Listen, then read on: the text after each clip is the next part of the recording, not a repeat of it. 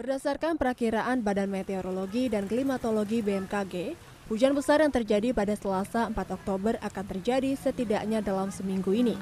Padahal hujan pada hari itu telah menyebabkan banjir di sejumlah wilayah di Jakarta.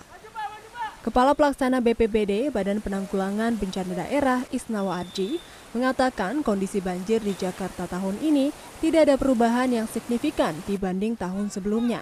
Sekitar 8 ruas jalan dan 80 RT di Jakarta terendam banjir, seperti di wilayah Kemang, Pesanggerahan, Kembangan, dan Cipinang.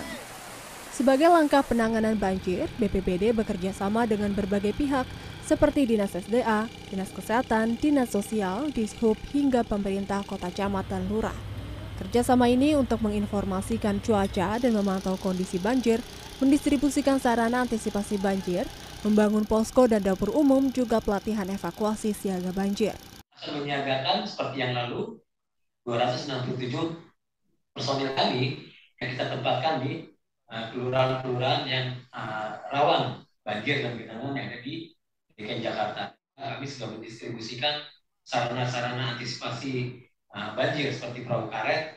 Kami juga menempatkan ada perahu uh,